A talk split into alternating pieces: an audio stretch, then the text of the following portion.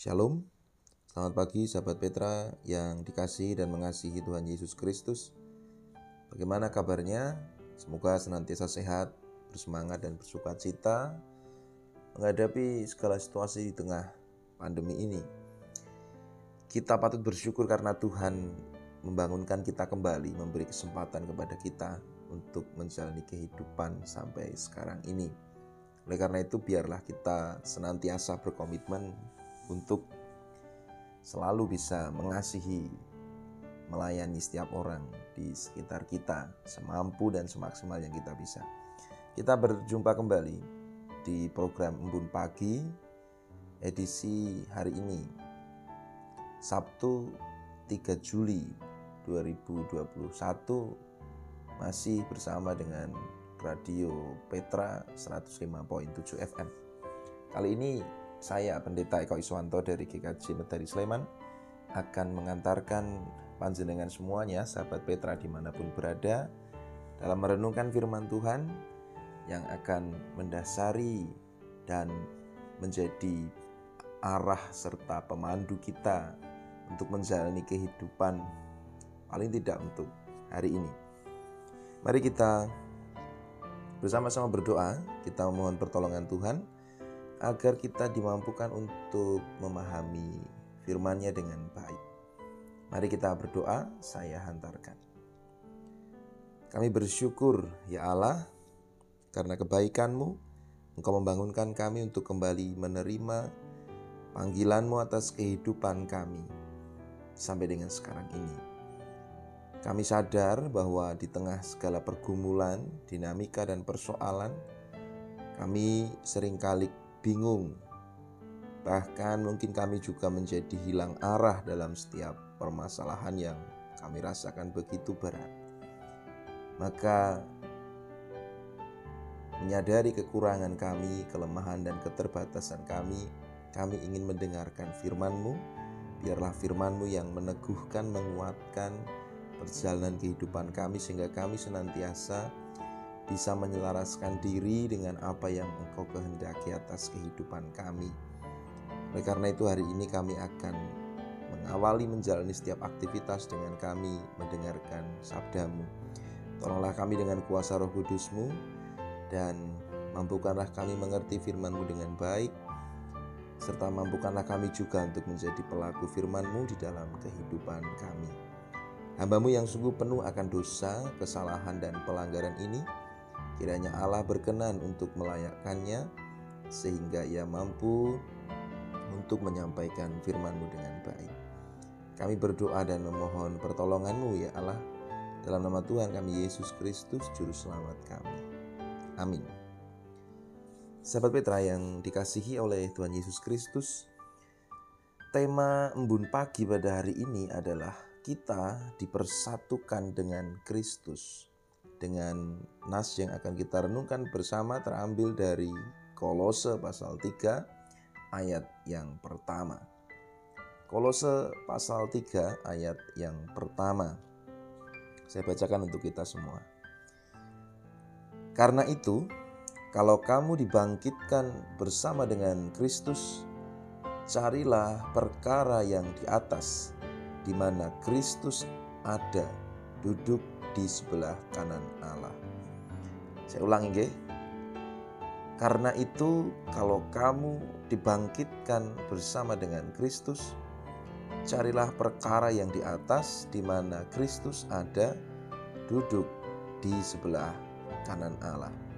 Demikian firman Tuhan yang akan kita renungkan pada hari ini. Kolose pasal 3 ayat yang pertama. Temanya kita dipersatukan dengan Kristus. Ibu bapak, saudari-saudara, sahabat Petra di mana pun berada, eh, saya secara khusus akan menyapa bapak ibu atau saudara-saudari yang sudah menikah, pokoknya pasangan gitu ya, suami dan istri. Dan dalam kehidupan kita sebagai suami dan istri, itu kata dipersatukan mengingatkan kita tentang sebuah proses dan komitmen untuk menjalani kehidupan bersama ada penyesuaian, ada saling memahami, dan akhirnya kemudian juga saling mempengaruhi. Lalu juga ada perubahan. Seorang suami ketika kemudian hidup bersama dengan istrinya pasti mengalami perubahan-perubahan sikap, perubahan-perubahan pengertian, perubahan-perubahan kebiasaan. Demikian juga istri ketika sudah hidup dengan suaminya sekian lama pasti mengalami berbagai perubahan itu. Nah, perubahan itu dimaksudkan supaya kehidupan bersama dua orang yang telah dipersatukan ini bisa langgeng begitu. Kalau dalam kehidupan suami istri kemudian tidak ada saling memahami, tidak ada saling pengertian, tidak mau saling belajar untuk menerima dan tidak mau berubah demi bisa terus berjalan bersama, nah menurut saya biasanya itu akan menimbulkan persoalan-persoalan, perselisihan, bahkan mungkin juga sampai kepada pertengkaran, persengketaan mungkin. Artinya saya mau ngajak kita untuk melihat uh, teks hari ini tentang kita dipersatukan dengan Kristus dari Kolose pasal 3 ayat 1 ini dengan berefleksi dari kehidupan suami dan istri. Karena kalau suami dan istri dipersatukan itu kan memang tadinya tidak bersatu ya ya tidak bersatu maka kemudian dipersatukan. Tapi sebenarnya bukan hanya tidak bersatu terus dipersatukan, tapi dipersatukan itu sebenarnya adalah dari dua yang berbeda. Kemudian diikat menjadi satu kesatuan untuk berjalan bersama. Tetap akan ada perbedaan, tetapi keduanya terus berjalan bersama, saling memahami, saling menerima, saling berubah demi bisa terus berjalan bersama. Seperti itu. Nah, kalau kemudian kita dipersatukan dengan Kristus tema hari ini, maka di situ sebenarnya kita harus memahami bahwa kita dengan Kristus juga memang berbeda. Kita manusia biasa, Kristus adalah firman Allah yang menjadi manusia dan sekarang sudah kembali kepada kemuliaannya bersama dengan Bapa. Jadi kita dengan Kristus adalah uh, apa ya berada dalam posisi yang berbeda. Perbedaan itu kemudian juga menimbulkan perbedaan cara berpikir, orientasi, visi, dan seterusnya. Visi yang dimiliki oleh Kristus dengan visi yang dimiliki oleh manusia kita dalam hal ini sering kali memang tidak selalu sejalan. Tetapi kita mengingat bahwa kita telah dipersatukan dengan Kristus. Maka gambaran bahwa Kristus sebagai pengantin laki-laki, kemudian jemaat gereja sebagai pengantin perempuan, sebagaimana dulu Allah sebagai pengantin laki-laki dan Israel sebagai pengantin perempuan, menjadi sesuatu gambaran yang penting untuk memahami bagaimana relasi antara umat dengan Allah, relasi antara gereja dengan Kristus. Nah, berdasarkan analogi dari kehidupan suami istri tadi, bagi kita tentu ketika kita dipersatukan dengan Kristus, kita perlu menyadari bahwa ada komitmen dari diri kita yang dulu sudah kita nyatakan ketika kita percaya kepada Kristus itu perlu kita pertahankan. Komitmen macam apa? Ya, komitmen untuk kemudian bisa menerima, memahami, mengerti dan menyelaraskan diri dengan kehendak Kristus. Oleh karena itu tadi Paulus mengatakan kepada jemaat di Kolose supaya orang-orang yang telah percaya kepada Kristus mengupayakan agar mereka bisa mengarahkan diri untuk mencari perkara yang di atas. Di mana Kristus ada dalam hal ini, orang Kristen diajak untuk bisa mengarahkan diri supaya dia punya pemikiran-pemikiran surgawi. Pemikiran-pemikiran sebagaimana dimiliki oleh Kristus. Pemikiran-pemikiran sebagaimana dimiliki oleh Allah Bapa. Karena apa yang dipikirkan Kristus, apa yang dirasakan Kristus, adalah apa yang dipikirkan dan dirasakan juga oleh Allah Bapa. Jadi kita posisi kita gereja sebagai pengantin perempuan gitu lah atau istilahnya sebagai istri begitu. Kristus sebagai laki-laki sebagai suami gambarannya begitu. Kita perlu menyelaraskan diri dengan kehendak Kristus, keinginan Kristus, visi Kristus. Gitu.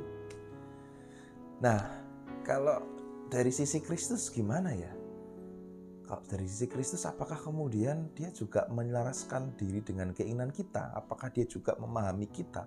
Kalau kita diminta berubah karena Kristus, apakah Kristus juga berubah karena kita? Itu menarik kan pertanyaan itu. Nah, menurut saya Allah di dalam Kristus sebenarnya yang terlebih dahulu memulai berinisiatif untuk kemudian memahami, menerima dan lalu berubah demi manusia. Jadi bukan kemudian kita yang terlebih dahulu berubah menyelaraskan diri dengan Kristus lalu Kristus gimana ya menyelaraskan diri dengan kita ya?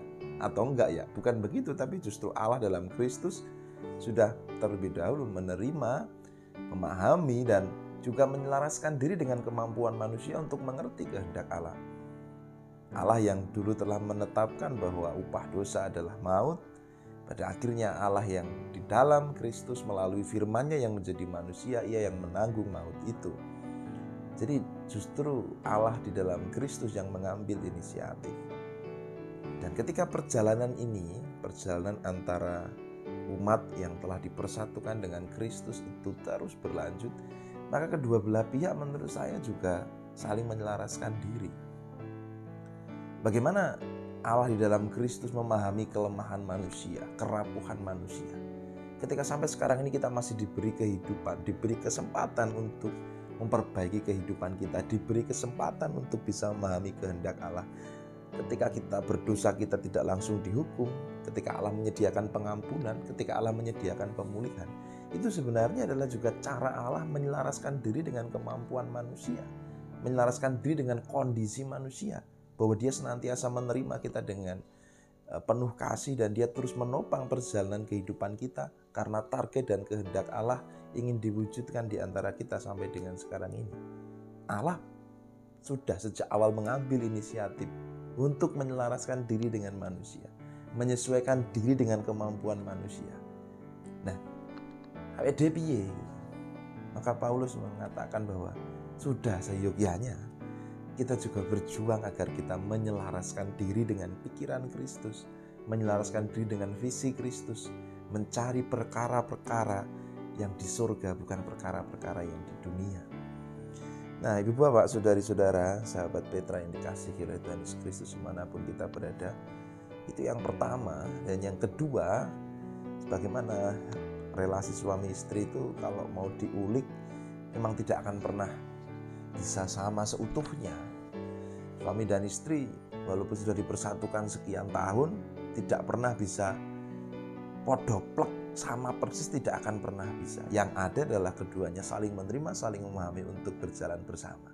Sehingga kalau dalam kehidupan kita kita semakin hari semakin menyadari bahwa kok semakin susah ya hidup sebagai orang Kristen, kok semakin susah ya hidup teguh di dalam iman yang benar itu jangan sampai kemudian melemahkan semangat kita untuk terus meniru Kristus, terus meneladan Kristus, dan terus mengupayakan agar kita bisa selaras dengan kehendak Kristus.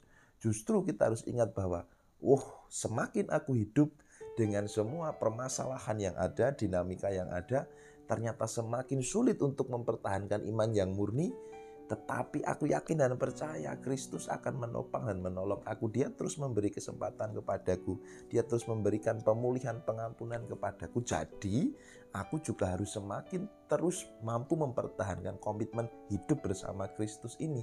Semakin mengerti, memahami bahwa semakin kompleks kehidupanku, maka tantangan itu juga semakin banyak, semakin berat.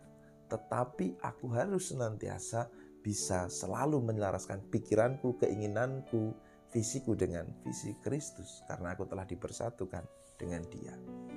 Dua hal itu Ibu Bapak, Saudara-saudara sahabat Petra yang dikasihi oleh Tuhan Kristus yang saya ajak untuk kita renungkan pada saat ini. Jadi mari kita menyadari bahwa Allah di dalam Kristus sudah menyelaraskan diri terlebih dahulu menyesuaikan dengan kemampuan dan kondisi kita, menerima kita yang rapuh, yang dosa, yang bercela, maka kita diajak untuk Mau nggak mau kalau sudah bersatu dengan Kristus harus menyelaraskan diri. Pikiran-pikiran kita semakin hari harus semakin diisi oleh pikiran Kristus, visi Kristus. Dan kemudian kalau hidup kita semakin berat, tantangan semakin banyak, jangan menyerah. Justru kita harus ingat dengan komitmen itu dan kita sadar bahwa walaupun semakin berat, Kristus akan menolong saya. Dia terus menjaga saya, dia terus menemani saya. Maka saya tidak boleh lepas dari iman ini. Di tengah tantangan yang ada, dinamika yang ada, saya harus terus berusaha semakin dalam, semakin giat lagi untuk menyelaraskan diri dengan keinginan, kehendak, pikiran, dan visi Kristus. Nah kalau nanti jangan baca, kalau setiga ini di ayat-ayat yang selanjutnya, Panjenengan akan mengerti seperti apa orang yang menyelaraskan diri dengan keinginan Kristus, seperti apa orang yang pikirannya, visinya dipenuhi oleh visi Kristus, visi surgawi, maka di situ akan membentuk kita menjadi manusia baru. Dengan cara kita men, semakin hari semakin mampu meninggalkan segala macam hal yang bersifat duniawi, dendam, kebencian, angkara murka, percabulan, korupsi, kejahatan, kebohongan, kepalsuan, kemunafikan dan semakin hari kita akan semakin diisi oleh kasih, rahmat, pengampunan, kasih sayang, keadilan, perdamaian yang merupakan nilai-nilai surgawi. Jadi kalau nanti jangan baca perikop itu secara lebih lanjut, jangan akan bisa menemukan parameter-parameter apa yang bisa kita jadikan patokan untuk mengukur apakah Semakin hari hidup saya semakin selaras dengan Kristus atau tidak. Sahabat Petra yang dikasihi oleh Tuhan Kristus, panjenengan dan saya sudah memilih bahkan dulu rindu untuk dipersatukan dengan Kristus, maka sekarang ini mari kita pertahankan komitmen itu dan di tengah situasi kondisi yang semakin tidak menentu, mari kita justru semakin bisa menyelaraskan diri dengan apa yang diinginkan oleh Kristus atas kehidupan kita sehingga dari hari ke hari kita semakin mampu untuk menghadirkan kasih, cinta, pengharapan bisa menghadirkan kehendak Kristus melalui kehidupan kita sehari-hari. Nah, di tengah pandemi ini kita terpanggil untuk bisa menghadirkan kasih Kristus, cinta, kepedulian, solidaritas dari Kristus. Kristus ingin menyapa, hadir, di tengah-tengah dunia ini melalui kita. Kristus ingin mengasihi, menolong, merawat, dan cintai, melayani, menopang setiap orang yang membutuhkan melalui kehadiran kita. Karena kita telah dipersatukan oleh Kristus, maka biarlah Kristus hadir di tengah-tengah kehidupan kita melalui diri kita sehingga diri kita sungguh menjadi Kristus-Kristus kecil yang walaupun tidak sempurna, tetapi orang yang berjumpa dengan kita bisa berjumpa dengan kasih rahmat, pengampunan, pelayanan dan kepedulian dari Kristus. J, kira-kira itu saja seperti biasa kalau saya ngomong terlalu panjang biasanya terus malah tekan ngentinti ngobrol-ngobrol pun intine mekaten menikok. Selamat menjalani kehidupan yang semakin hari semakin bisa bersatu dengan Kristus dan menghadirkan Kristus itu dalam kehidupan sehari-hari. Tuhan Yesus memberkati. Amin. Nah baik sahabat Petra yang dikasihi oleh Tuhan Kristus demikian perenungan kita untuk hari ini dari Kolose 3 ayat 1 dengan tema perenungan untuk embun pagi edisi 3 Juli 2021 yaitu dipersatukan dengan Kristus. Kita dipersatukan dengan Kristus. Maka mari kita berdoa memohon pertolongan Tuhan agar kita dimampukan untuk mengerjakan firman Tuhan yang tadi telah kita renungkan dalam kehidupan kita. Mari kita berdoa. Kami bersyukur ya Allah karena atas kebaikanmu engkau telah memperkenankan kami mendengarkan firman-Mu. Atas rahmat dan kasih-Mu kami telah dipersatukan dengan Kristus Putramu. Terima kasih karena Engkau memahami kelemahan kami, keberdosaan kami, kehinaan kami. Dan Engkau juga telah senantiasa memberi kesempatan kepada kami untuk bisa memenuhi kehendak-Mu. Oleh karena itu, mampukanlah kami berjuang agar dalam setiap hal, dalam setiap pergumulan, kami senantiasa bisa semakin menyelaraskan kehidupan kami dengan visi, dengan kehendak, dengan pikiran Kristus. Dan biarlah dengan kami menyelaraskan diri dengan pikiran, visi, dan kehendak Kristus, maka kasih rahmat Kristus semakin mampu hadir dalam kehidupan kami sehari-hari, yang menyapa setiap orang yang kami jumpai. Bapa yang di surga, kami banyak kesalahan, dosa, dan kekurangan dalam setiap tantangan. Kami sering kali lemah, kami sering kali goyah, namun biarlah dengan kasih rahmat pengampunanmu, kami bisa bangkit dan kami bisa melanjutkan perjuangan sehingga dari hari ke hari kami semakin menjadi manusia-manusia baru seperti yang kau kehendaki sebagaimana diteladankan oleh Kristus. Demikian doa kami ya Allah, biarlah Engkau menjaga kami sepanjang hari ini, agar kami mampu untuk mengerjakan firman-Mu, dan biarlah kami menjadi pelaku firman-Mu dalam kehidupan kami sehari-hari yang menghadirkan Kristus bagi orang-orang di sekitar kami. Dalam kasih dan rahmat-Mu Kristus Tuhan Juru Selamat, kami berdoa. Amin. Demikian Sobat Petra yang dikasihi oleh Tuhan Kristus perenungan kita untuk hari ini di dalam embun pagi edisi Sabtu 3 Juli 2021. Mohon maaf apabila ada kesalahan, kekurangan, ada hal hal-hal yang tidak berkenan yang saya sampaikan di program Bun Pagi ini saya mohon maaf yang setulusnya dan apabila ada yang berguna semua berasal dari Tuhan.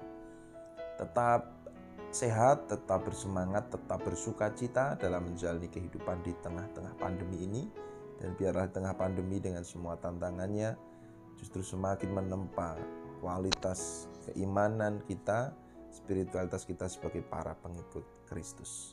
Jangan lupa untuk senantiasa mencintai, mengasihi, dan melayani setiap orang yang kita jumpai dalam kehidupan kita, walaupun tidak secara langsung, walaupun secara daring, biarlah kita tetap menunjukkan kasih dan kepedulian kepada setiap orang yang membutuhkan kasih dan rahmat dari Tuhan.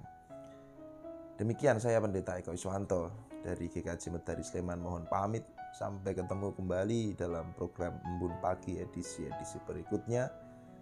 Tetap sehat, semangat dan bersuka cita. Tuhan Yesus memberkati. Amin.